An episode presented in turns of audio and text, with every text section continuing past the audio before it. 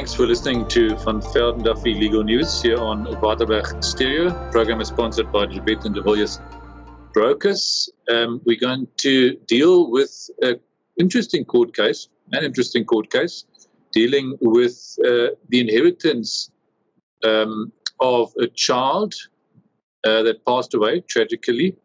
Um, but yeah, Tandeka, let me rather ask you. Tandeka Mpanza has uh, again joined us. What are the facts that the court had to consider, consider in this case? Well, good day well, to you, Volkan. Good, day, good day to all the listeners at home. In this matter, five year old Mpilo Deniso died in 2018.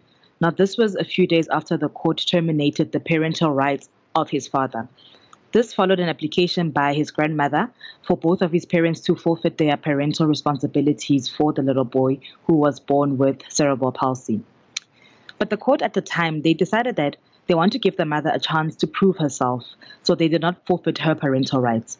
This was despite the grandmother mostly taking on the responsibilities of the child. So the court at the time ordered that both the mother and the grandmother be given full parental rights and the father forfeit his rights. The father, who did not want anything to do with the child when he turned six months, had his parental rights terminated by the court. Now, after uh, following the death of Mpilo, the executor of Mpilo's estate now turned to court for guidance as to who should inherit the 50 million left in the child's estate following an order for health authorities to pay 21 million rand in damages. This was after it was found that the nursing staff at a hospital were negligent during his death, which left him with severe brain damage, which contributed to him being born with cerebral palsy. Now, for obvious reason, as there were no, there was no will left by the child, the executor brought an application to court, uh, um, asking the court for guidance as to whether the parents should inherit all the monies or. The father also demanded his share. He considered that yes, his parental rights and responsibilities were terminated by court, but he suggested his obligation to maintain Mpilo remained intact and that the court order did not divest him from his rights as a parent. He further argued that intestate succession it was argued that the intestate succession was blind to the worthiness of the individual is. The father suggested that as parents, he and his wife should inherit the millions in equal shares. All right. So, uh, yeah, in terms of the intestate law of succession, the parents would typically inherit if a child passed away and um, and and and there was no will assigned by the child. By the way, you need to be 16 years or older to validly execute a war. and uh, obviously in this case, it, uh, this didn't happen. And mm-hmm. um, yeah, I guess it's a, a sad story, you know, with the parents having lost their parental responsibilities and rights. So obviously something serious must have happened. Um, why the court previously uh, had come to that conclusion, and now the big question was.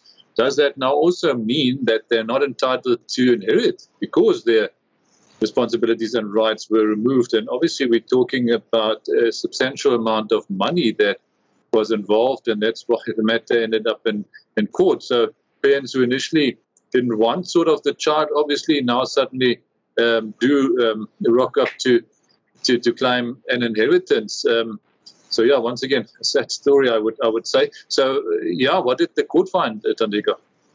Yeah, very interestingly enough, um, the court, you know, sort of pierced the, the conventional principles of intestate succession. The court held that while the man remained the biological father of the minor child, he never became a parent in any other sense. He never acquired parental responsibilities or rights in terms of the Children's Act, and he never contributed to his upbringing as he severed all ties with the child when he was six months old due to his disability. So, therefore, the father was unable to inherit in terms of the Intestate Succession Act.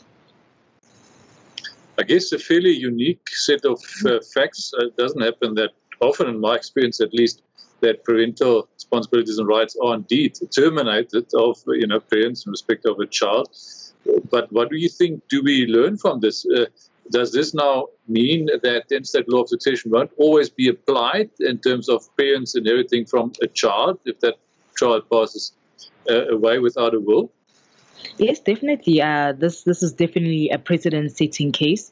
Um, I think what the most important thing really to learn from this is that a parent does not, in the strict sense of the word, need to be blood and biological parent of a child to inherit if the child dies intestate.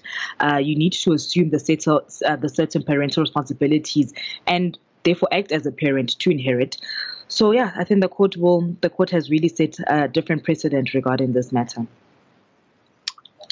All right. Uh, obviously, they might appeal. This was a decision mm. of the Gauteng High Court, so there might still be a, a change uh, if uh, the appeal is successful. But for the time being, uh, that's what the court has now found. Uh, so the grandmother né, is entitled to inherit. Indeed, the grandmother, while both parents are alive. All right. Thank you, Tandeka. That's all we have uh, time for today. Remember, our email address is info at vvd.co.za. Thanks for uh, listening. Uh, make sure that you tune in again next week, Wednesday, between 3 o'clock and 4 o'clock, and then also on Friday evenings.